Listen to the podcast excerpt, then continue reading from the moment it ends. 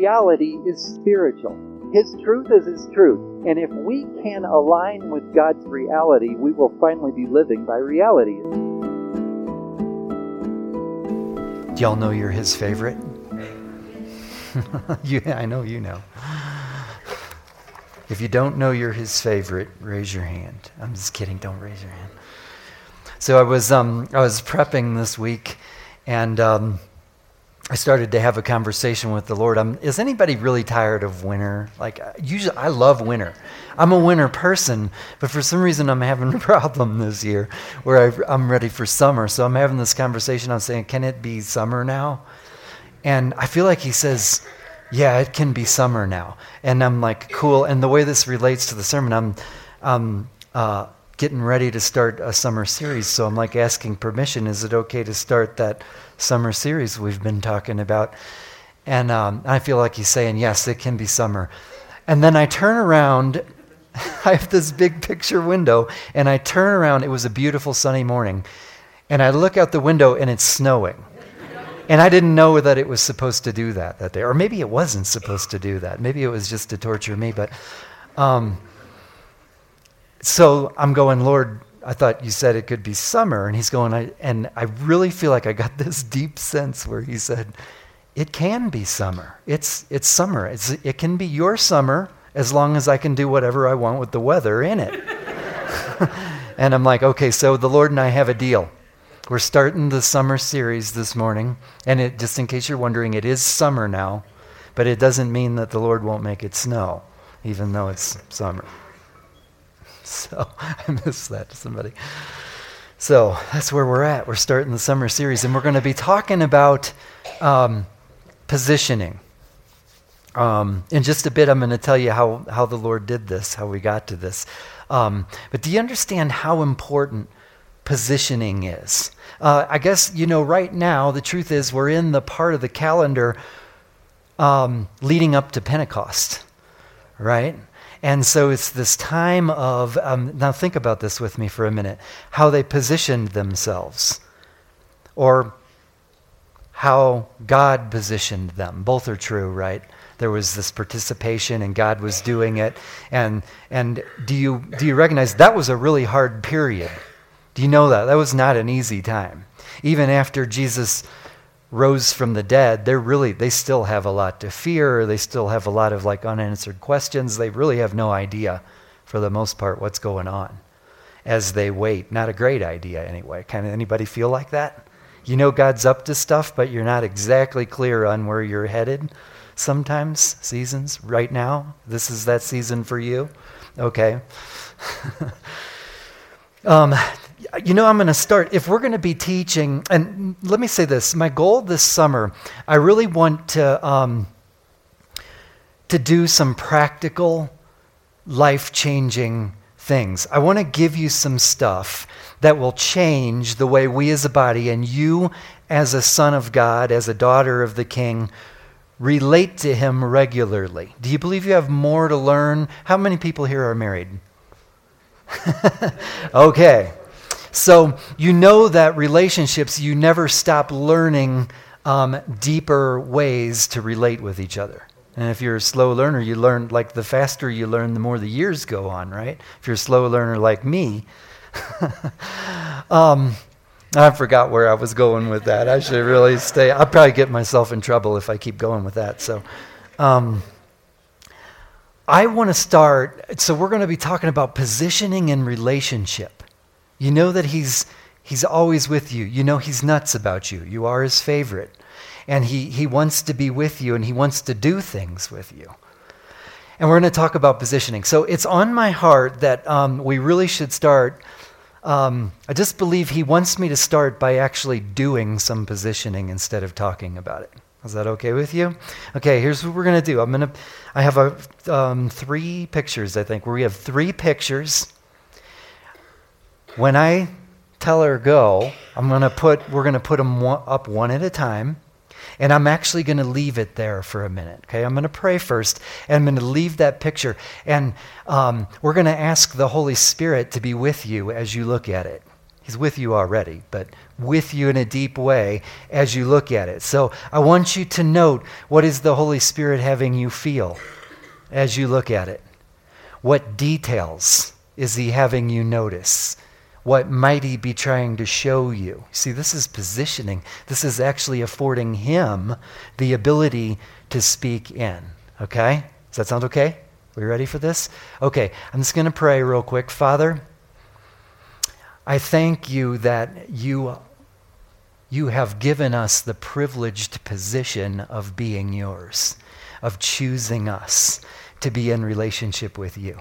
And I just pray right now, come, Holy Spirit, come in a great awareness. I ask that you would just rip open heaven and come and be with us and communicate. I ask that your love would pour out and your revelation would pour out as we look at these pictures. Okay, go ahead with the first one and I'll give you a cue to switch.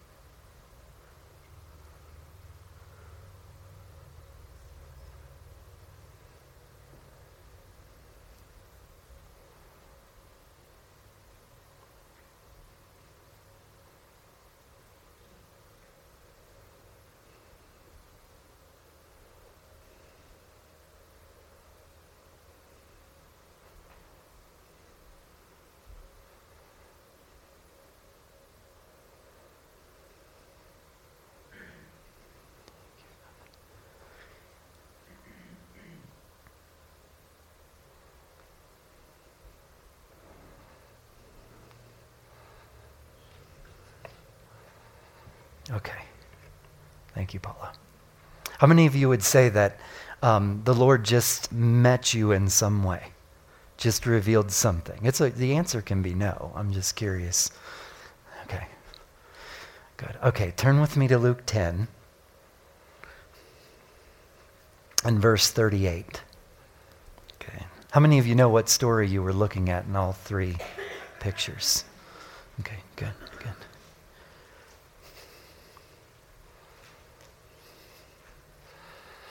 It says, Now it happened as they went that he entered a certain village, and a certain woman named Martha welcomed him into her house.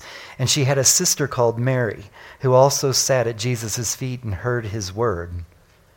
But Martha was, a, was distracted with much serving. And she approached him and said, Lord, do you not care that my sister has left me to serve alone? Therefore, tell her to help me. And Jesus answered and said to her, Martha, Martha, you're worried and troubled about many things, but one thing is needed. And Mary has chosen that good part, which will not be taken away from her. Now, um, I know that you've heard this. This is probably not new. I'm going to guess to anybody in here that you've, you've heard this story before. Um, but now I want to tell you what the Lord just put so strongly on my heart. I think what we usually do with this story of Jesus and the people in that room is um, we think that the moral of the story is that like busyness and work and serving um, is bad, and um, and devotion devotion to your devotional um, religious devotion to your devotional time, to your, your intimate time or your, your study time with Jesus, that's good. And so we've set these things as diametrically opposed, right? Um, and I want to suggest that there's something completely different than we usually look at um, going on here. And in fact, even before I get into it, I want to. Um, I want to position us this summer with this, okay? Um, I'm going to give you three, I think three, three challenges, okay? The first one is what was the first thing he put on my heart? If you are religiously engaging your study and your prayer time, and you don't feel like you're encountering the Lord actually in it, just for a season, don't get mad at me. I'm going to challenge you to quit. Quit doing it. I'm going to tell you why in a minute. If you're not literally experiencing encounter with God when you're doing those things, take a risk and quit doing it. Man, it's quiet in here. I want to say if your study time is not blowing your theology into new places you never expected to go, quit. That's the second one. Okay? So interesting to look at you all right now. and the last one is if your prayer life is not yielding miracles. I mean to say, if you're asking for things and you're not seeing the answers to what you're asking, definitely quit just for a season not for i'm not telling you guys to quit pr- praying and i'm not telling now now listen to me. I'm not telling you to quit having a conversation with god to quit talking with him throughout your day. I'm talking about if you're one of those where part of your relationship of your life with him is is you're praying for other people you're asking for things you're you're asking for heaven to break out and and you're are you you're called sometimes to pray for healing and you're not seeing those answers. I'm talking about that part of your prayer life. If you're not seeing the miracles, if you're not seeing the answers, quit for a while. Because do you know what happens? Now I'm going to get back in the word, I promise. But do you know what just continuing to pray without without being in that place with God where he's answering those things, do you know what that is? It's the solidification of religion. it really is. You know, I, am not going to do it this morning. Maybe I should have. It'll probably have less people mad at me. But um, do you know that um, the Word of God actually says that it, it is very, very important? It's actually critical, necessary in your relationship with Him that He that you are experiencing the answers to your prayers. I can tell I'm going to have to look it up and do it next week because that's that's a big thing to put out there and not show you. But do you know why that's so important? Well, you, you have to have the answers to those prayers that you're asking. Otherwise, you're just making religion, which is only going to hinder the positioning that God wants to put you in so that you're so that you're in an intimacy so that you know you're his favorite so that you're participating in what he's actually doing. Does that make sense? Testimony, right? He's making he's making story. And if you're if we, I'll quit saying you because believe me, I am in this with you. Okay, um, if we are doing things that are not making making story that are actually God's presence doing things, then we're solidifying religion. If anybody despised religion, think about this think about our Jesus. If anybody despised religion, who's the one that you think of that most despised religion? now we have to be careful. I'm not saying that there aren't things, what we're going to do this summer is we're going to replace these things I'm asking you to, to quit.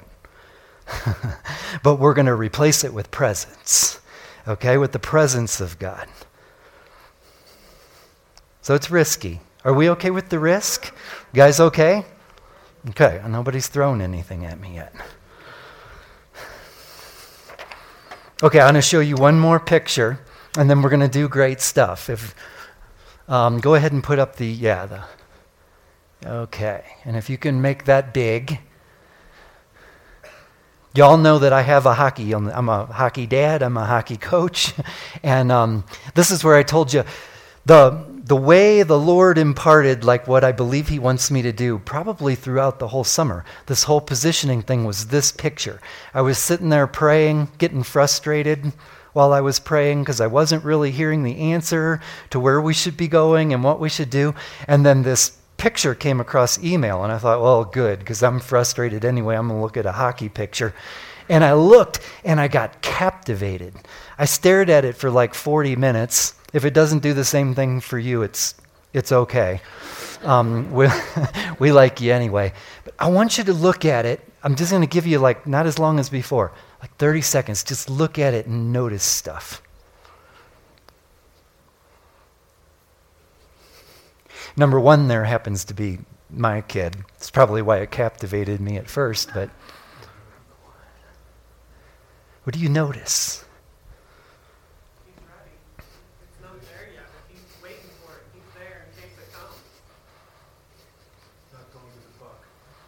He's not going to the puck, is he? Positioning. Even the other team, look at the other team, look at positioning. It's such a captivating picture, for me anyway. okay, you can take that down. We may look at that again. We may look at that all summer. I hope you like that picture like I do. Um, okay, um, go with me to Genesis 28. and we're just going to start laying the foundation for positioning. This really is going, I believe, this really is going to powerful things that are going to start to, to give us um, really cool ways to engage in reality instead of religiously to, to like the way Jesus wants to be with you all the time. So, here in Genesis 28, we're going to read about Jacob. And I'm going to try to read it uninterrupted, unlike my usual mode for a while, see if that works out. In verse 10, it says, Now Jacob went out from Beersheba and went toward Haran. So he came to a certain place and stayed there all night because the sun had set.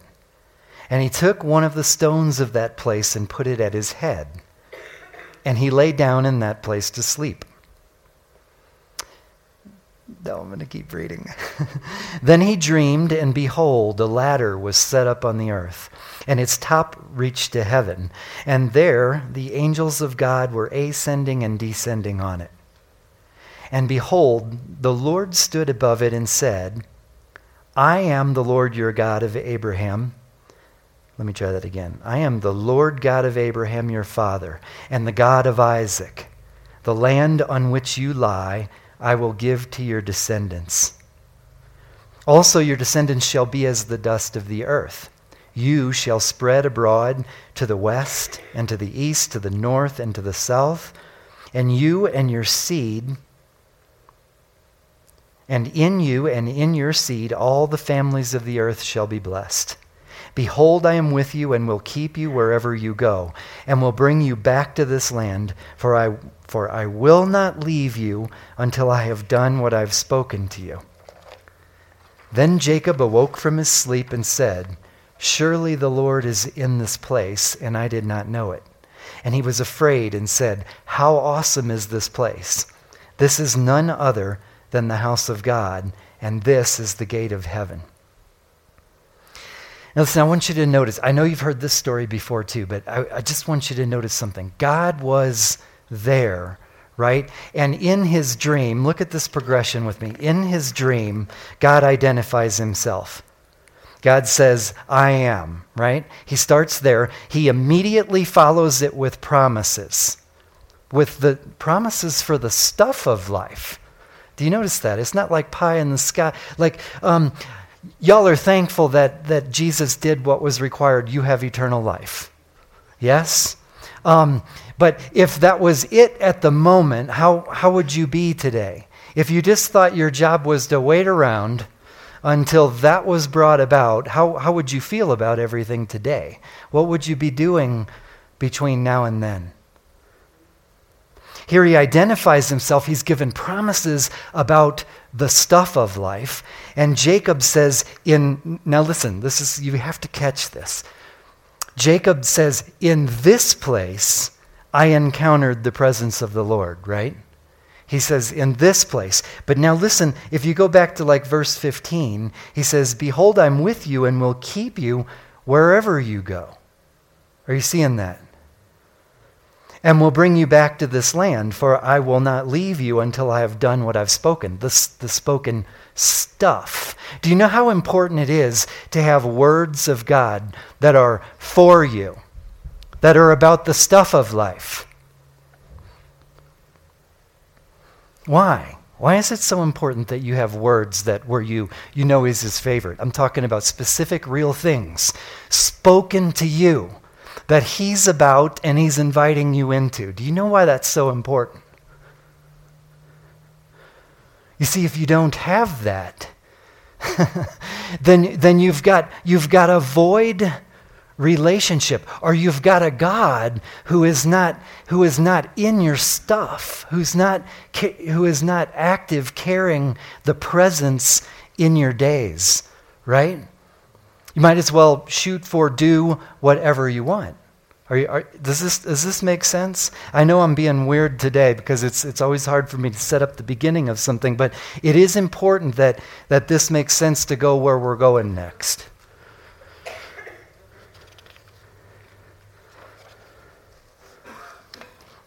Okay, um, look at, uh, go ahead and turn to Genesis 32, and then I'm going to shift a little bit.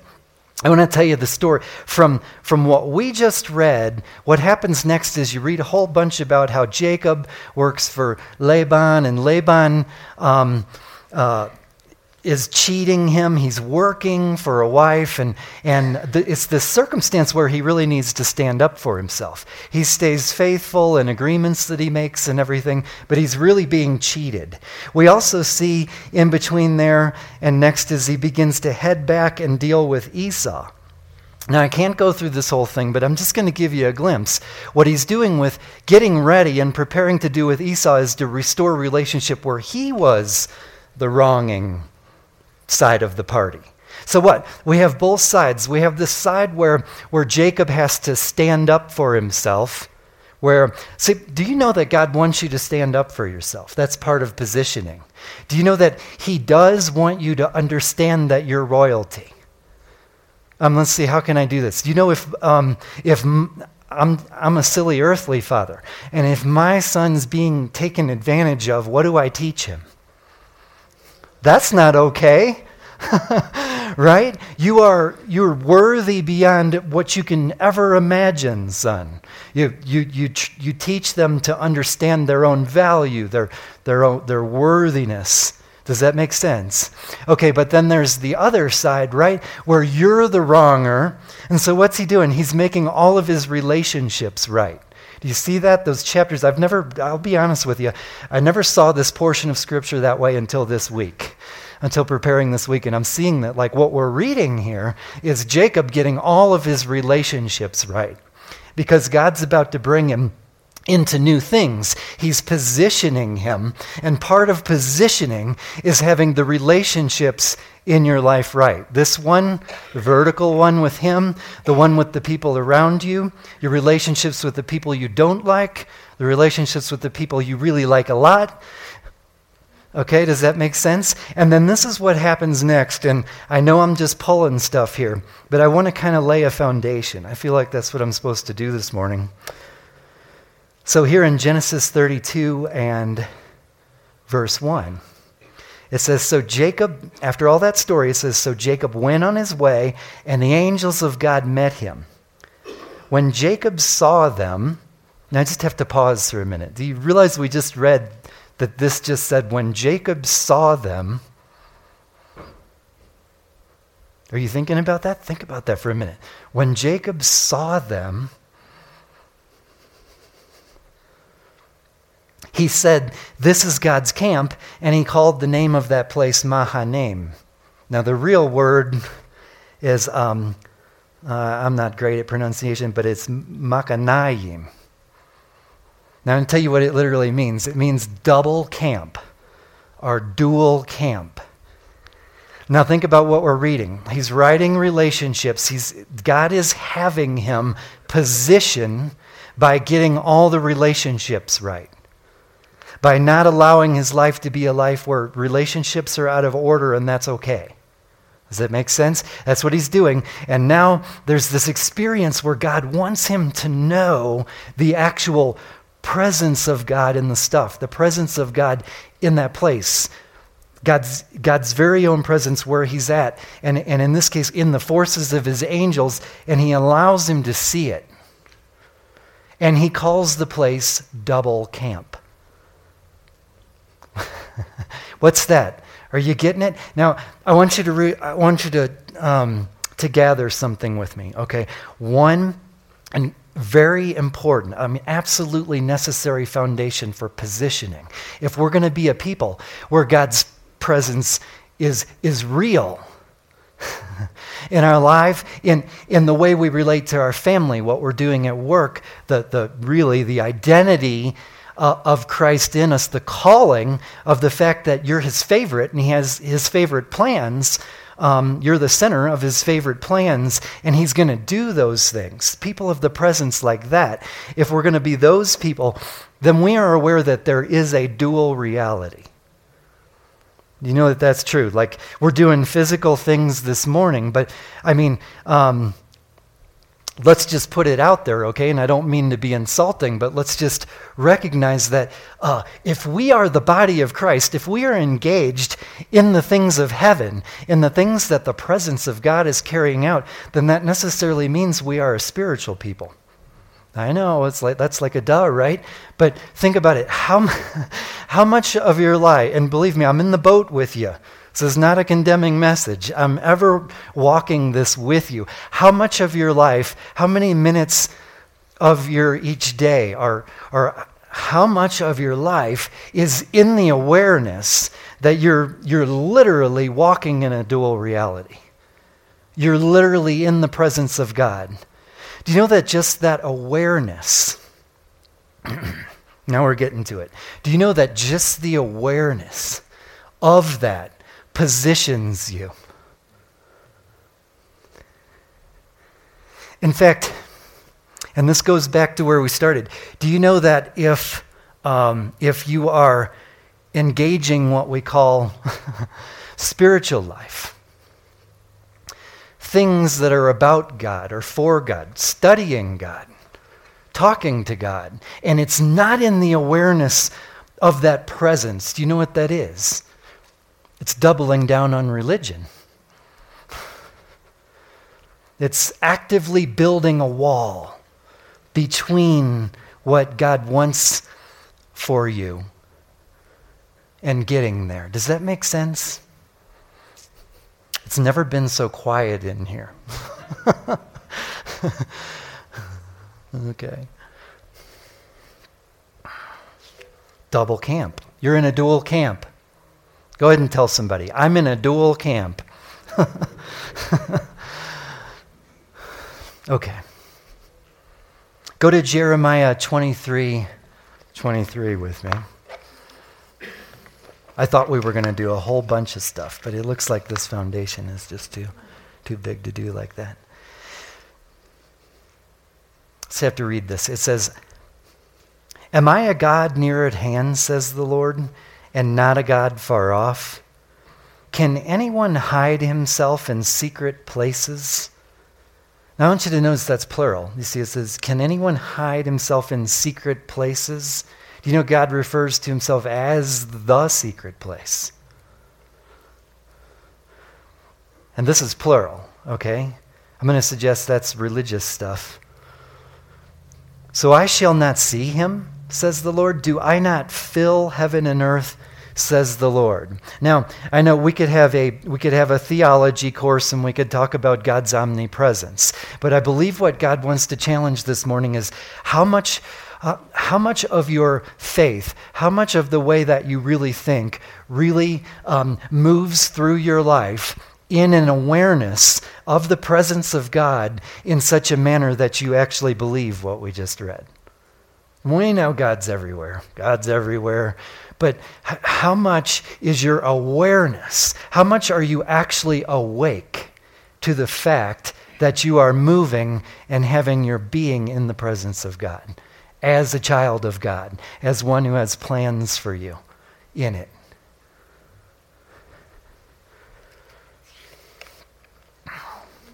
Okay. All right, now I'm going to mix, I'm just going to pray for a minute and make some decisions because um, I brought way too much, which I do every time I start a new series, don't I? too much. Okay.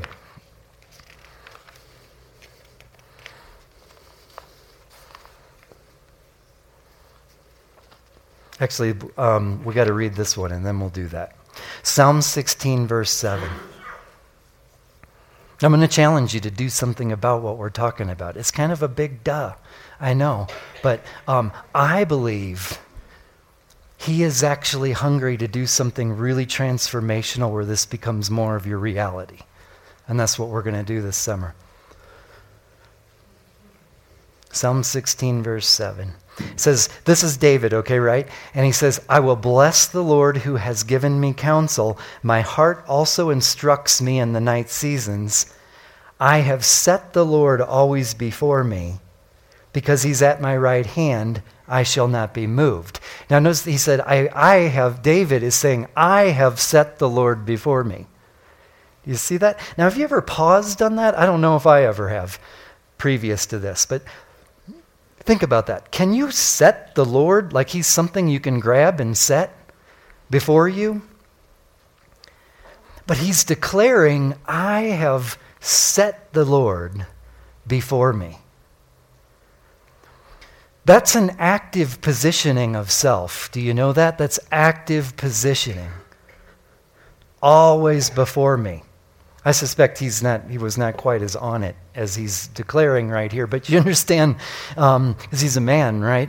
And, but you understand that that's a declaration. That's a life changing declaration. That if, if we actually had a hunger that had us do that, that had us set the Lord always before us, and we actually believed we operated, we made decisions that way, that would be life changing, wouldn't it? I make no claim to be there yet. But do you believe that He's calling you, that He is calling you, even this morning, even right now? He's calling you to, um, to accept that gift. Now I know what it is. I got it. Here's what we need to do.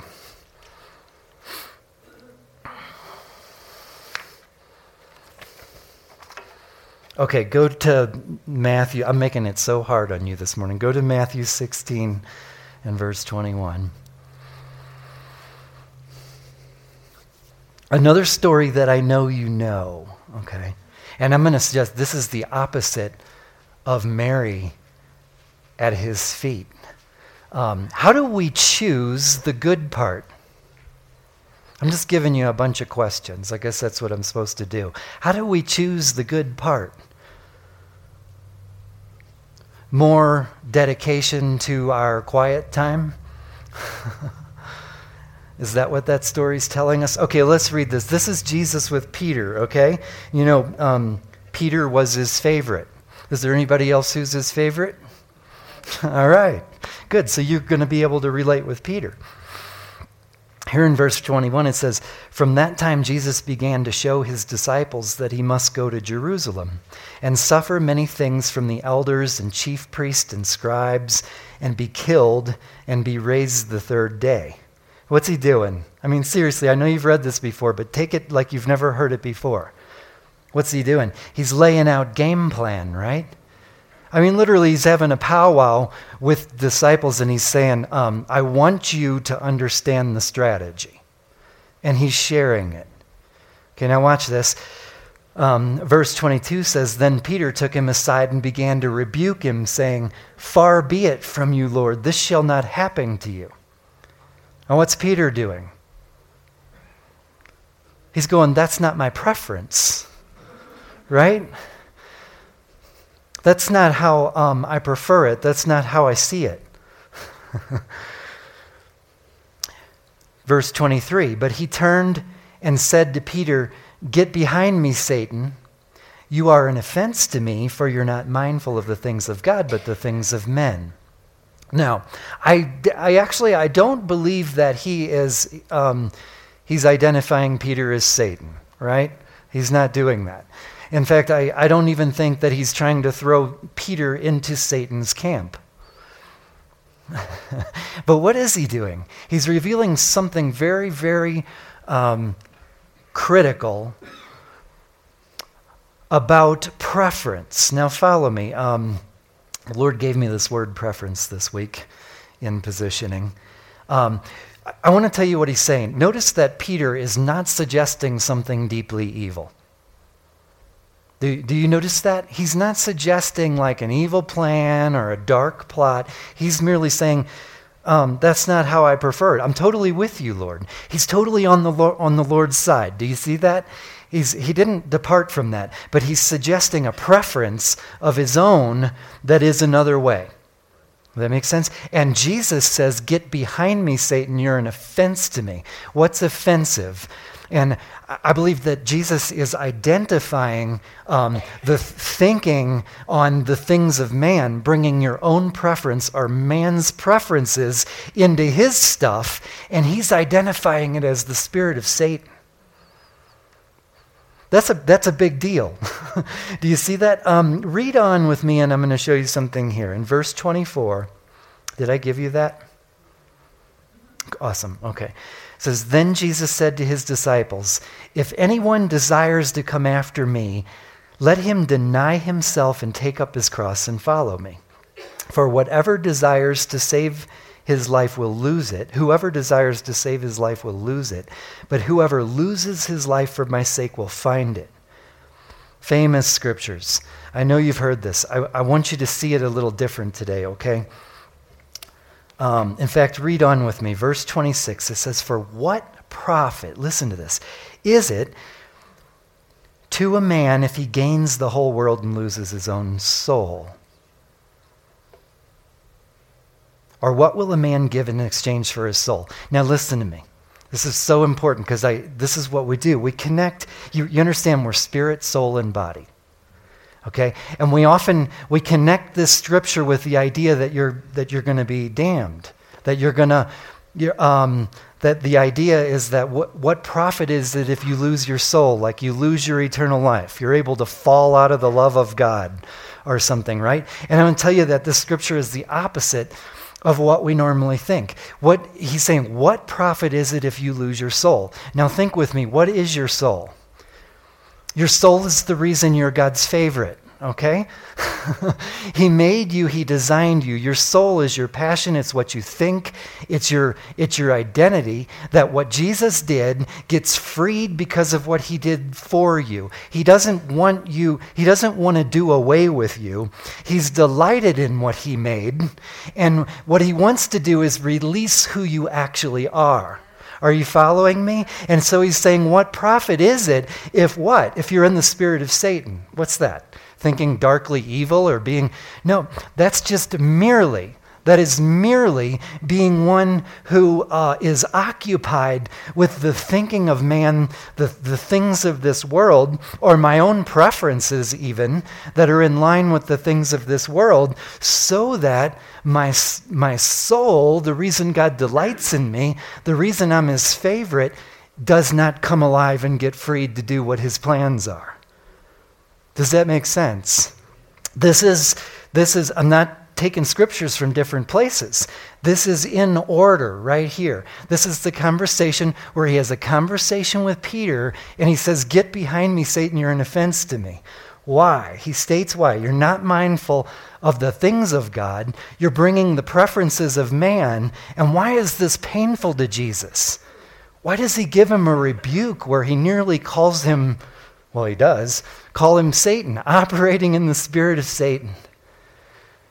Because he loves Peter, because Peter's his favorite. Are you gathering this? You've got to see this. What God is up to is wanting you to be positioned to be free, to be what he delights in. What does he delight in? You. He did not make a mistake when He made you. And, and the Word of God says that He knew every one of your days before you lived the first one.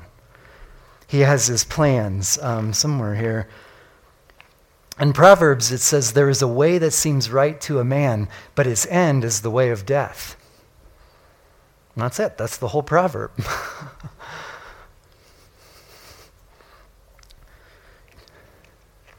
okay, we're like way behind here. I'm just, I'm just going to share one more thing. So, um, you know, there's a point where Jesus is. Um, they're moving from one place to another, and um, they're not receiving Jesus in this place. In fact, let me give you the address so you can go check on me. And I'll do that in a minute. Um, they're moving from one place to another, and the people there are not receiving Jesus because he's not up to his normal ways. Okay? They've actually they've developed a preference about how Jesus shall minister to them if they're going to receive him. It's a place where he's been received, um, but they're, they're, he's not aligning to their preference now. And the, um, and the disciples say to him, Lord, do you want us to call down fire on them um, and, and wipe them out? Literally, maybe I should have read it. I think we're okay. Literally, they say, Do you want us to call down fire from heaven and wipe them out? And again, he says, You do not know, this is his words, you do not know what spirit you speak from. Now, we do. We were just talking about what spirit do they speak from? The spirit of Satan. Okay, but it's not, we're not talking about did, well, in this case, you might say they did kind of have an evil plan. but, um, but truly, what, what puts it in that spirit in this, instead of the spirit that releases their soul, that makes them say, You don't know what spirit you speak of? Cut it out. It's merely that they're seeing it from, from man's way. So here's what I'm getting at. Okay. Um, I'm working really hard at it this morning, but here's, I know that the Lord wants me to share, share this. Here's what I'm getting at preference in positioning is a very big deal. Whose preference do you have? I think what all of these scriptures are teaching us is that if we're going to be positioned, if we're going to be a people or an individual person that is positioned for God to have his way, that means his preference is ours. I've had um, conversations with people about, um, of course I have, about worship, for example. I'm going to use church examples. Now, I know you have a personal life too, and that's really what I want to speak about. But for example, worship. You know, we live in a culture where there are, um, there are six or eight different choices of tomato soup. I mean, you can spend 15 minutes picking a can of tomato soup because of the choices blended tomatoes. Um, and we live in a culture now, I've heard people, I've talked, had conversations about worship where the conversation goes like this it's, we believe as a culture that worship is actually for us. And it sounds very legitimate. It's like um, someone will be talking and they will say, um, Oh, it's so important because it prepares us to receive the word when the pastor preaches. Like it's so important that um, the worship the worship is is this way or that way because it, really prepares me to be ready. Now I want to tell you something. Um, that's okay. I know that music and, and things that we do that position us to be able to be in the presence of the Lord, to receive from Him, to be in a place where we can receive, and all of that is very important. I'm not taking that away. I'm not even minimizing that. I'm just saying that's not worship. worship is, is something we're giving to Him. It has nothing to do with my preference for the style, the song choice, if we got drums or we don't. I'm just using this as an example. I've, I've had conversations with people about decisions in terms of what we hang on the walls. Seriously in terms of like, is it about my preference or his preference? Well, I want to tell you, um, this, uh, it's very much on my heart, very powerfully on my heart, to share with you this morning um, that if we're going to be a people that are positioned to be moving into the things that he's about to do, then we're a people of his preference. we're asking for his preference. And let me tell you something that means that we're a people that actually believes that he has our best in mind. That um, we can interpret this last scripture I read we can interpret from love, which will put us in the truth, or we can interpret from religiousness, which will probably just make us mad at him. because if we're thinking he's always hanging over our head that, oh, what profit, what does it sound like? What profit is it for a man to have abundance in this lifetime and lose your soul? In other words, not have eternal life or something, something crazy like that. That's not what it's about. It's about Jesus loves you so much that he wants you to position yourself in his preference because we have the faith in him that he is actually the one that knows what gives you life. He knows what brings your soul, the identity he planned from the very beginning, into vivid color. The joy, the fruits of the Spirit, the participation in the miracles. So, I mean, we've got to quit praying without the answers to our prayer. We've got to quit studying without his presence in it. We've got to, and I'm serious, there are seasons where we've got to we've got to let the religion die. Why? Because because he desperately wants you to come into a place where, where you're in a relationship where he is releasing your identity. In other words, submission to, to his preferences is the release of your identity. Um, we probably have to do this again some more because I, I, fear that I didn't do a great job of showing. But I want you to know if you're a note taker, every story that we read this morning has that relational pattern in it. A faith that when, when he reveals, now listen, when he reveals himself and, and people submit to it, their identity is revealed. They're positioned to be in the miraculous, to, to create an open heaven. Does that make sense? Okay.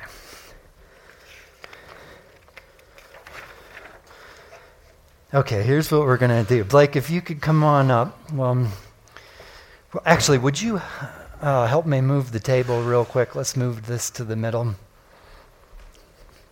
We're going to have the Lord's Supper. Thank you. And I want to do some positioning. Is that okay? All right. That's what we're going to do. So, how do you want to do this, Lord?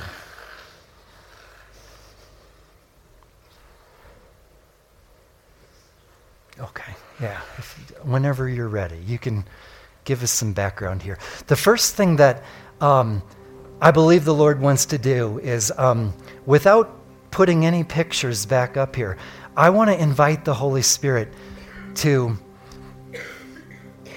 to make a picture with you. Okay?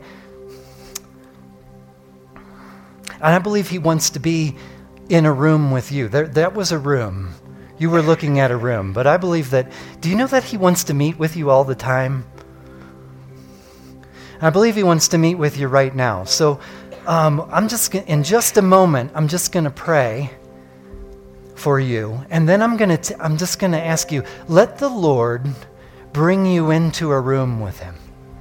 And when he does, it's okay if he doesn't. Do you know that? It is okay, but but I believe that he wants to, and when he does, look around and notice the details. I want you to notice your position with him. Where are you in relation to him? And so, Father God, I just ask a blessing on this time. We set apart our minds that you made right now for you. We set apart our minds. And we ask, us, we ask you to bring um, each one of us into a room with you. And we would like to know how we are positioned in reality. You don't have to be scared of this. Um, the truth is freeing. You can't change your position if you don't know what your position is.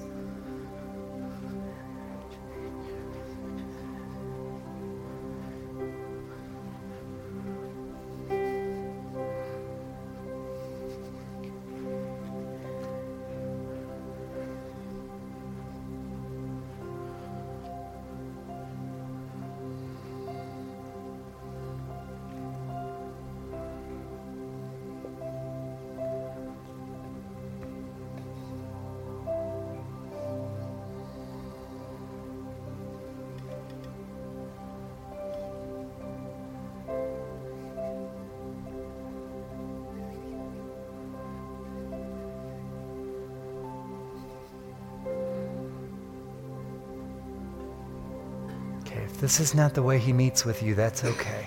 But if you've found yourself in a room with him, how are you and how is he?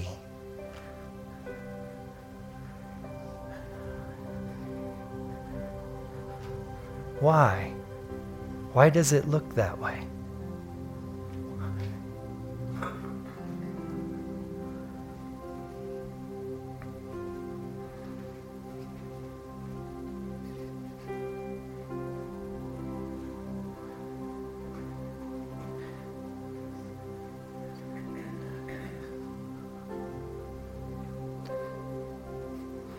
Now, if you so choose, I invite you to ask him a question.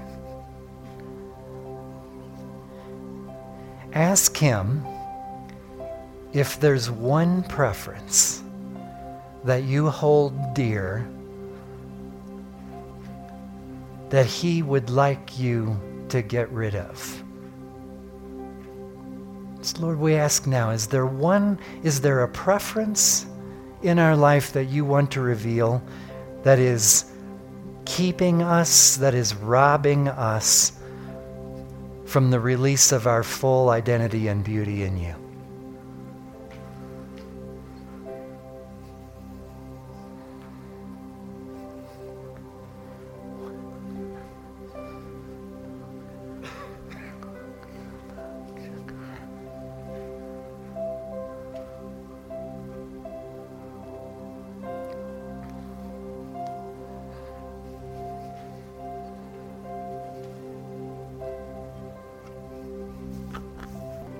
He says that, um, that he means for you to have his mind, to be in that kind of unity with him. Not just, um, I know your preference, Lord, and well, I'm, I'm willing to choose your preference over my own, but he's invited us to share in the mind of Christ that his preferences, he says, I will give you the desires of your heart. In other words, he will make his preferences yours for hearts that actually seek. And this is the, this is the broken body and the spilled blood that makes that miracle possible. And we ask for miracles in hearts in the strong name of Jesus.